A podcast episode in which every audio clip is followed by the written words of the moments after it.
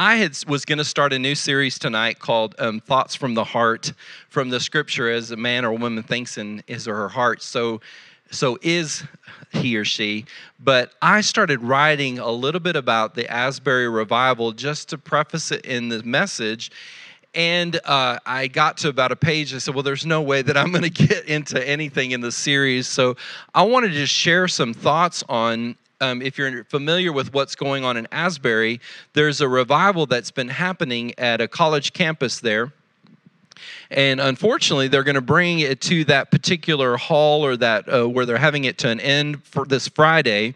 But according to reports, they're going to move it offsite to um, probably a church or something around there. So um, I'm sure it's going to continue. But the cool thing about it is that it has spread in other college campuses have started this movement as well. So you guys know that we do, have done several of Kari Jobe's songs in our services and uh, just known of her ministry for, for many years.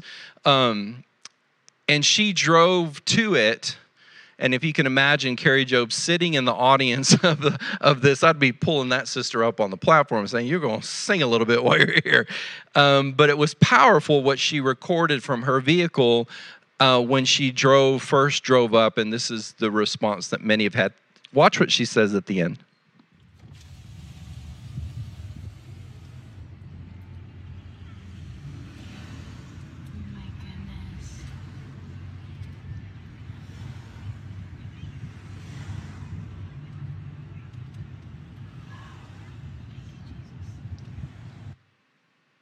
No no video on it? Okay. So she's just she's just driving in on the outskirts of the auditorium and you can hear her say oh my goodness then it, it's only like 19 seconds long.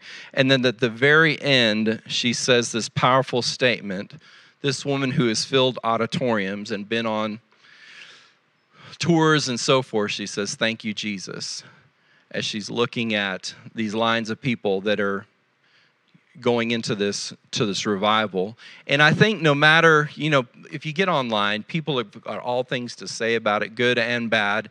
But i the lord just prompted my heart to whatever god is doing can we just have that that atmosphere and that attitude thank you jesus. If you need oh, i've got my notes on an outline. There's no fill-ins tonight. I didn't want to do any fill-ins but i wanted to lead you through it. Sammy do you mind grabbing a few and just see if anybody needs an outline so, if you're following me, the enemy's attempt at a stronghold. And what I mean by that, your first bullet is the enemy has infiltrated the college campus with godlessness. It's interesting that a movement like Asbury is on a college campus. If you think about it, and then I've heard that A&M has had some things going on. I've heard UT and different ones that we probably um, don't know anything about yet. Ainsley Earhardt, who is one of the anchors on Fox and Friends in the Morning, was there this morning there in, uh, at that campus interviewing some young people there. It's interesting how it's caught the attention of the world nationwide, worldwide, in what God is doing. We have sent, and I'm following along just in my outline, we have sent our young people where they go in one way of thinking and they've come out with an entirely different way of thinking rooted in humanism. The enemy has done a good job when it's come to the college realm where they're thinking, and I, I, have seen this where even, I don't know, even people that don't necessarily um, call themselves Christians. I mean, they're believers, but they're not, you know, churchgoers of that nature, and their kids may not. But even I've heard people that I've known that said, We've sent our kid, kid into whatever university is, and when they came back, their thinking was weird. And their their uh, value system had shifted, and their attention on uh, the wrong things, and um, just you know that woke mentality is just a really way, good way to to uh, to call it is just a way of thinking that um, is, is it's godless, it's humanist, it's humanistic. I think that's where we've seen the increase of depression and anxiety and things of this nature. Let me stop right there and full stop. And this actually goes into my next series that I'm going to start that's called Thoughts from the Heart when it comes to how we think. But, and I don't want to make little of depression, anxiety, mental health. I don't want to make little of that. I don't want to. I don't want to uh, uh, make that something light. But could we not agree that things like depression and anxiety and things of those nature have been on heightened increase. And what I believe that comes from is we've had a heightened focus on ourselves and we've and we've become disappointed with what we've seen. I think that's the root of a lot of things that the world deals with, and certainly we do on a, on a daily basis, is that we become the center of the world. We become the center of our world and our destiny. And when we get to that place, we become disappointed. Because I don't know about you, but I'm very quickly unimpressed with Jonathan. Very quickly. And so when we come to that place where we are the focus, we get into those natures where we're not pleased with things. Let's go to Isaiah 59 19, and I'm going to skip back and forth between the Amplified and the New King James. So then, as a result of the Messiah's intervention, they shall reverently fear the name of the Lord from the west and his glory from the rising of the sun. For when the enemy shall come in like a flood, the Spirit of the Lord will lift up a standard against him and put him to flight. For he will come like a rushing stream which the breath of the Lord drives. I want to read it again and I want to pick it apart just quickly. Back at the top of that verse. So, as a result of the Messiah's intervention, they shall reverently fear the name of the Lord. What I think God is doing in our days and in our time is that there's a place where people are reverent. When it says to fear, you can translate that respectful of the things of God that they're respectful of his presence, that they're drawn to that he is a holy God.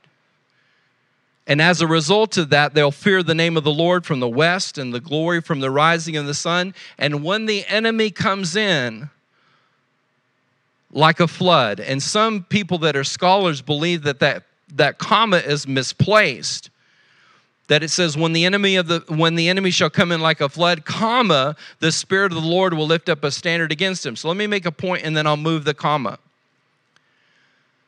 That what happens is that the enemy has played his best game when it's come to young people when it's come to college campuses. He's played his best game. But if we think that God is just going to let him have his way, hopefully by the end of tonight, by the few points that I make with you, that I'll convince you that God is up to something. So when it says, when the enemy shall come in like a flood, that the Spirit of the Lord will lift up a standard against him and put him to flight. And the Amplified said, and he will come like a rushing stream, speaking of God, which his breath drives. Now, would you agree that the comma is misplaced in the context of the verse? When the enemy comes in, comma, like a flood, the Spirit of the Lord will raise up a standard against him. And I believe that that's what we're seeing. Jonathan, what if it's just a, a, a two or three week thing? I don't know. But I want to be like Kari Jobe. If I see a hint of his glory, I want to say, Thank you, Jesus. If I see a hint of the movement of God, I, want, I don't want to psychoanalyze it and get all the parameters of it and find out if it's real or not, who's faking it, who's sincere. I want to be like Kari and just say, Thank you, Jesus from moving on people's hearts. And one of the things that, you know, the thought of that when they announced that this Friday will be the last, uh, they've been going around the clock literally. And this Friday will be the last. I thought, well, you know, I hope that doesn't end it. And God said, You think I'm that, that out of touch? That if God decides to have a move of his spirit, there is nothing that will stop him that the, the, end, the, eh, that the Lord will never be outdone by the enemy. I heard the, a preacher say this not too long ago. It isn't tit for tat. It's not the God against the enemy. He's they're not having a wrestling match or an arm wrestling where they're struggling at the top. The enemy is a defeated foe, and Jesus is champion forever. He, a, he has defeated death, hell, and the grave forever There, there's no part of the, the kingdom of darkness that has any power, any influence over the kingdom of God. So the question is grace, or the next thing, grace will never be outdone by sin. We tend to focus on the, the sin, the failure, the wickedness in the world, but grace will never be outdone by, by sin. Anywhere the enemy tries to set up a stronghold, the grace of God and righteousness will pick up the pace.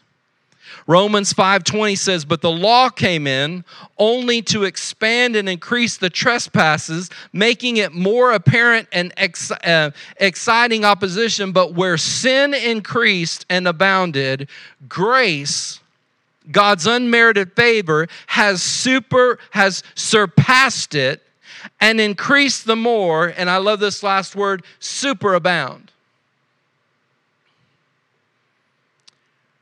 Romans uh, the next the next verse 21 so that just as sin reigned in death if you have your bible your I should have passed out pens but reigned in death watch this so grace God's unmerited and undeserved favor might reign also through righteousness right standing with God with issues in eternal life through Christ Jesus, the Messiah, the anointed one, our Lord. I don't know uh, about you, but I've been concerned about lately about the way that some things have are being preached when it comes to grace. And, uh, and the Lord finally just got a hold of me and said, Don't you worry about that.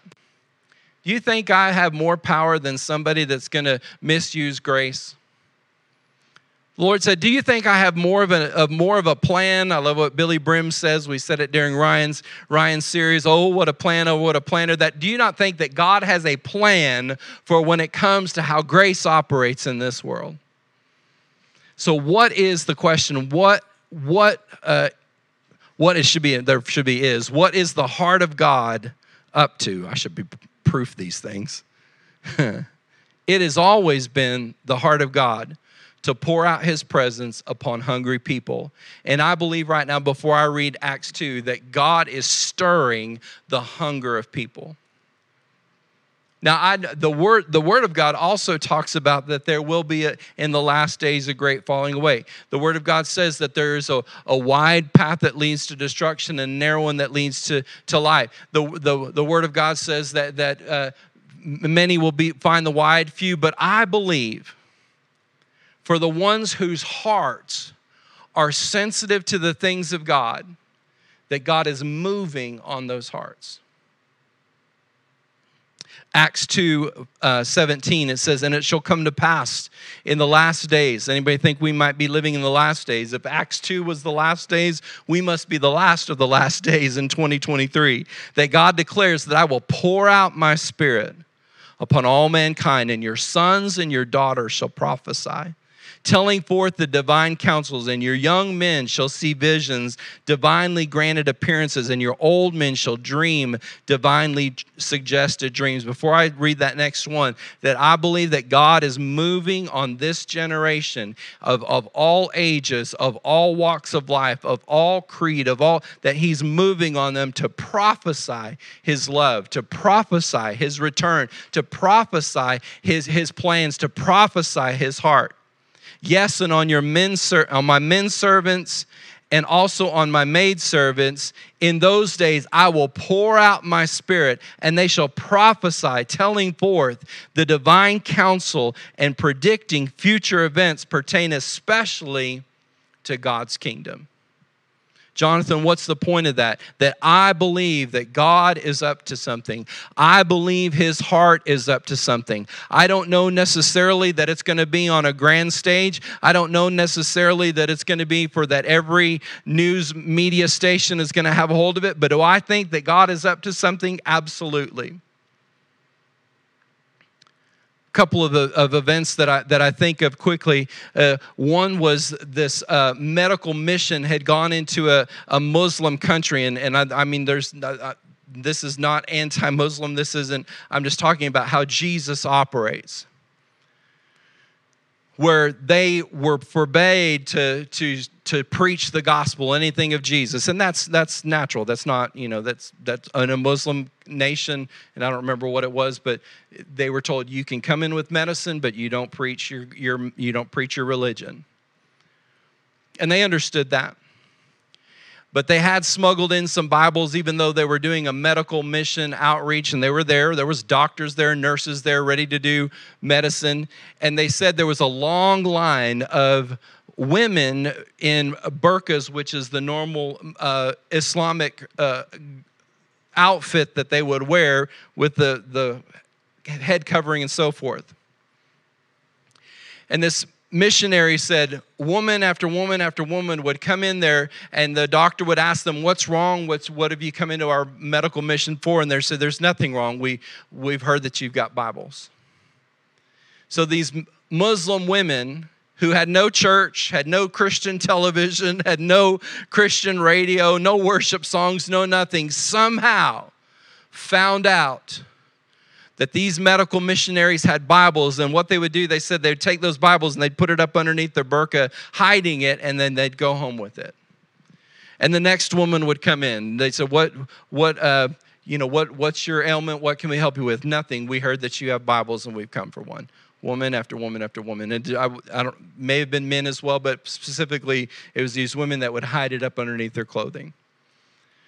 Well, what's what's the purpose of even bringing that up, Jonathan? To say that God is moving on the hearts of people.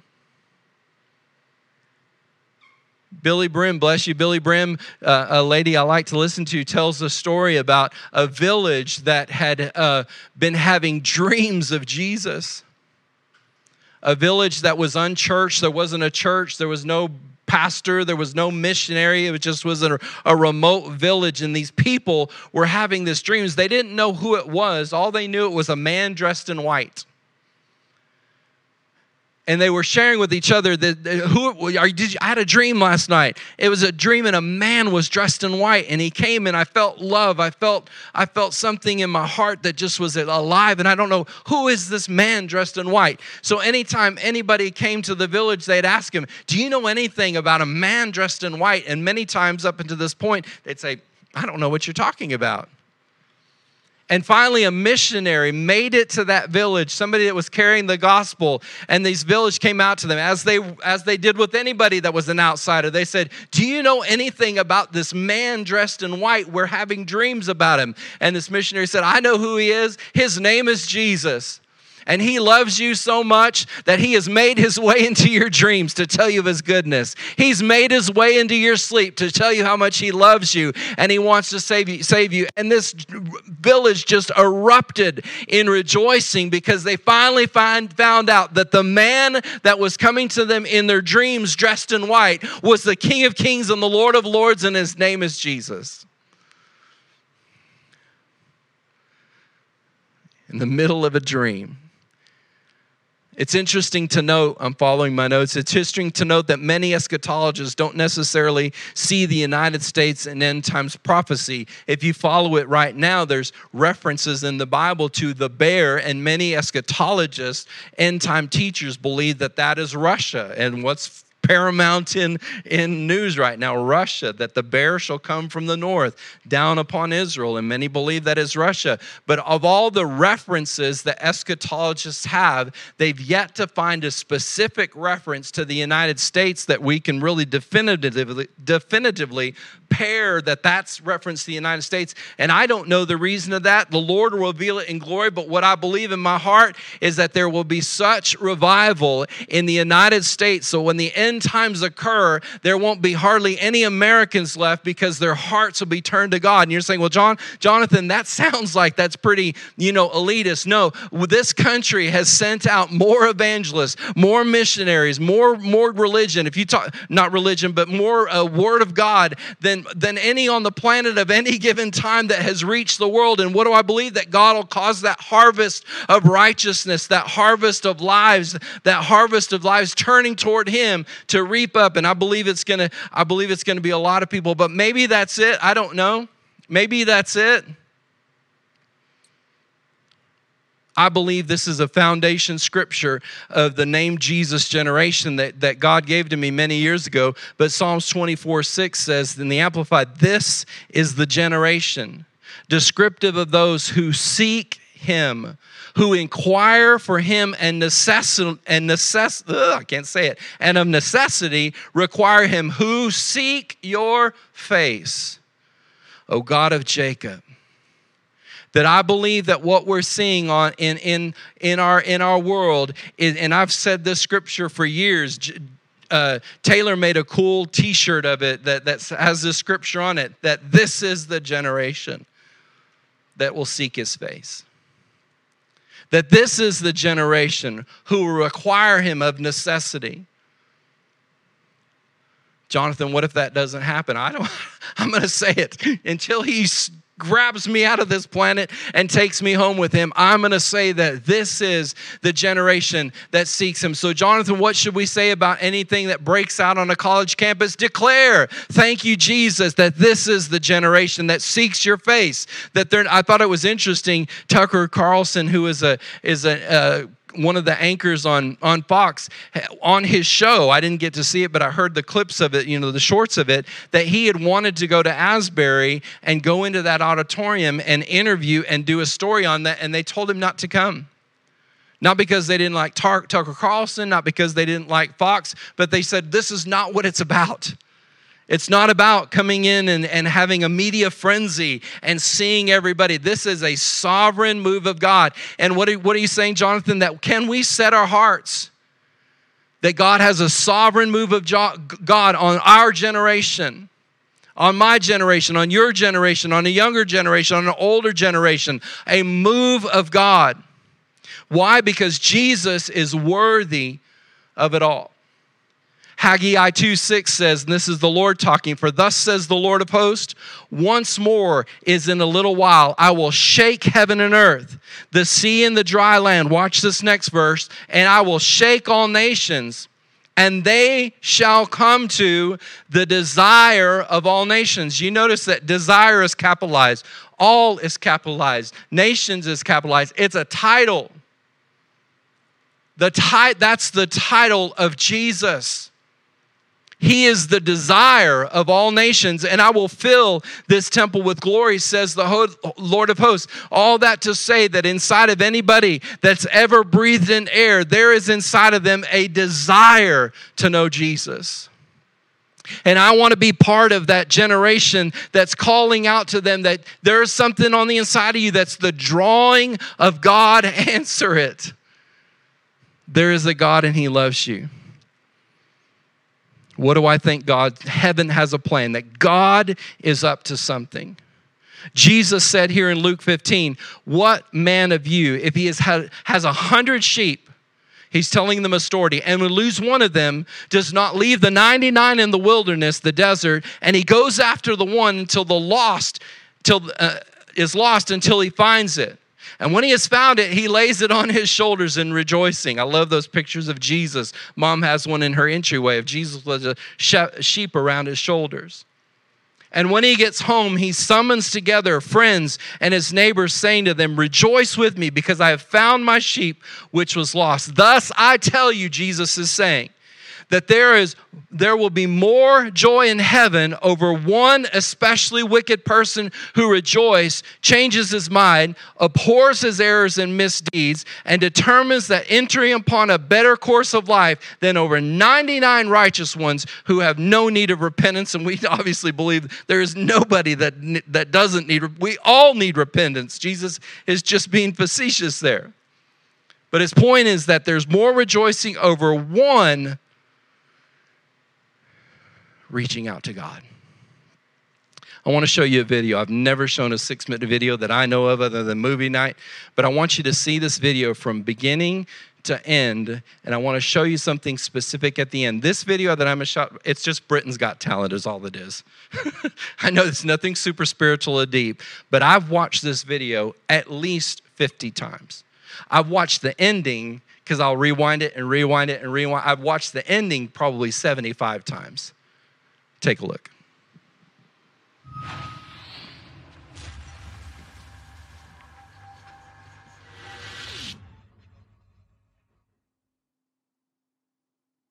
And why don't you live with your mum and dad?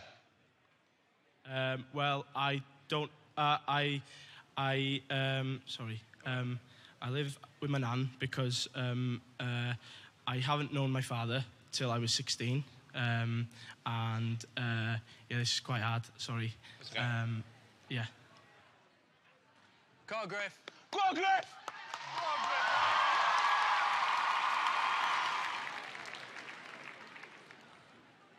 What are you going to sing? Yeah, I'm gonna sing for you today. Yeah. And what's the dream? Just selling out theatres like this, hopefully. All right, well, good luck. Thank you very much.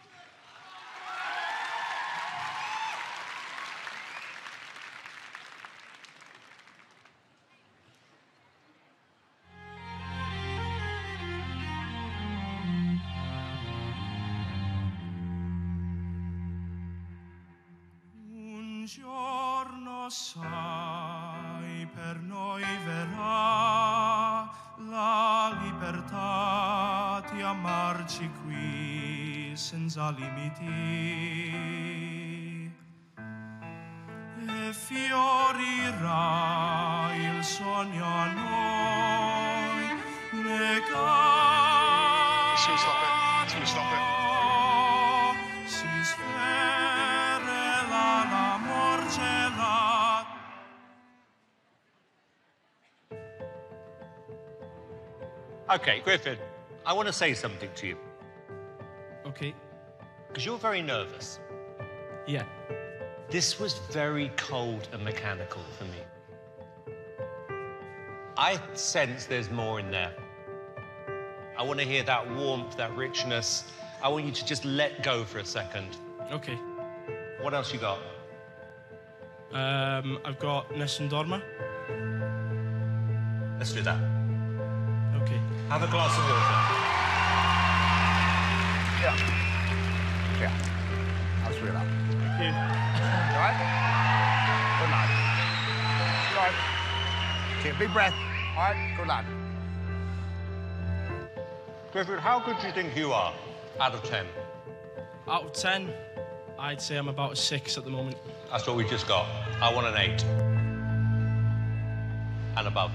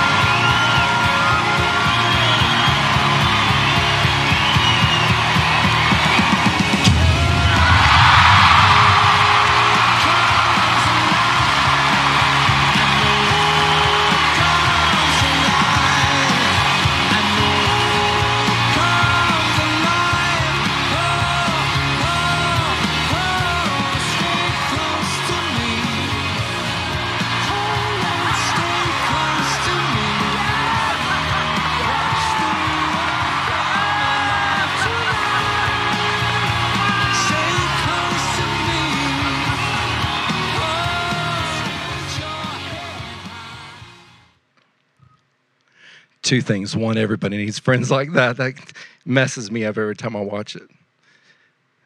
Jesus said, I tell you the truth, there is more joy in heaven over one.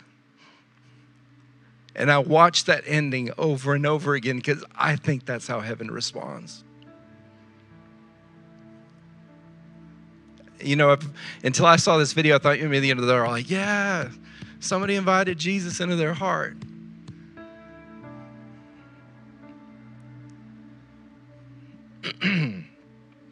Just unrestrained celebration in that video. I, have watched that and what I do is I back it up right till he ends and I watch his response. I watch his friend's response. I watch Simon's response.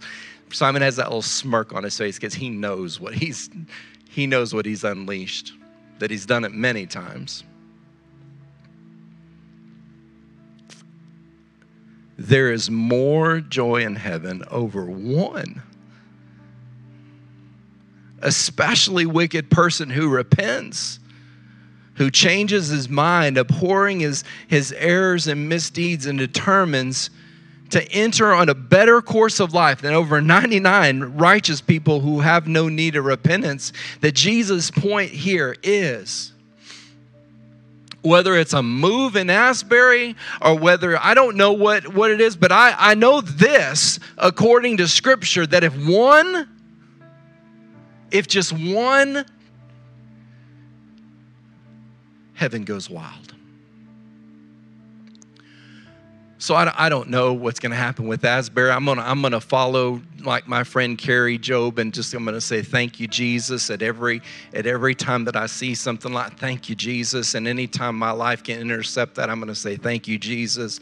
But I know that for every heart that turns, for every life that is changed, for every heart that responds to the love of God, for every, for, and, and think of it in these terms. For, and I think that's why heaven responds this way for every hell destined person who's just reached the end of themselves. If you remember how I started this, that I think that's why we're dealing with so much stress and anxiety and depression and and and uh, self-loathing is that we we've we've forgotten that we have a Savior that in the midst of our of our imperfections and everything that we're not satisfied with us, that there is a God who sent his son Jesus to, to die for our sins so that we could live under righteousness to him. And I think that when those hearts make those decisions, heaven unleashes celebration. So, this is my prayer, and I hope it is your prayer as well, as we see this move of Asbury and pray that it just responds everywhere, that hearts would be turned. Lord Jesus, thank you for what you're doing. I, I join with, with, with Kari and, and Cody and just thank you, Jesus. Thank you for what you're doing. We, we ask for it to move in this body of believers. We ask it to move in this community, God. God, I see, I'll just be honest with you, Lord Jesus. You've heard me say this. I see this auditorium filled with people that are hungry for you. And so we set our faith right now for the broken, the undone, the hurting, the lost, those that are destined destined to hell that the move of your spirit would cause them to respond and revival to come in. Lord, we do we just t- t- declare right now that the enemy's work over every single university, the enemy's work over deception of young people, the enemy's work over godlessness in our secondary educations and our higher educations, that when the enemy comes in like a flood, the Spirit of God will raise up a standard against him that your breath will drive. A move of your Spirit over this generation.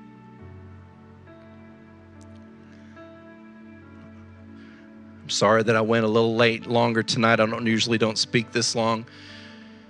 I remember as a kid, Misty, you remember we used to do choir tours and and I remember a choir tour that we had, and it was one where we would we would put on a, a musical of some type, and then we'd get on the church bus and we'd go all around and perform at different churches on choir tour. Robert and Richard did it. I did it. Sheila did it. We all were part of choir tour, and I remember we went one time to a church in in uh, Louisiana, and we were there. I think we were going to perform our little thing that Sunday night, but we were there for the Sunday morning service. And so we all sat in rows and we were in that church for the Sunday morning service. And they ended their worship set. I think it was right before they like took the offering, and they cranked out this song. I've never heard it before and I've never heard it since, but I remember the words of it. And it says, Your word has established your name here in this earth, and your power, uh, I have to sing your word established Have to sing it, but I remember it goes into this the, this chorus, and then the end of it says, "Your word has established your name." And then the final thing, there's this break in the music, and and this woman was singing, and the last line was, "We are the final generation." I don't know if we're the final generation or not. I don't know, but if we are, if I know this is the only generation I'm getting. if we're the final generation, then let's usher in a move of the presence of God that heaven will celebrate. Would you stand and let me bless you? Thank you, God, for the moving of your spirit. Your word, your word says that you'll pour out your spirit upon all flesh. So we position ourselves, God. We position ourselves for that outpouring of your spirit. We declare, move on us, breathe on us, pour out over us. I, I hope that's the desire of so many churches in this country and around the world. Fall on us. Move in our hearts. Move in our generation. Move in our midst. In Jesus' name.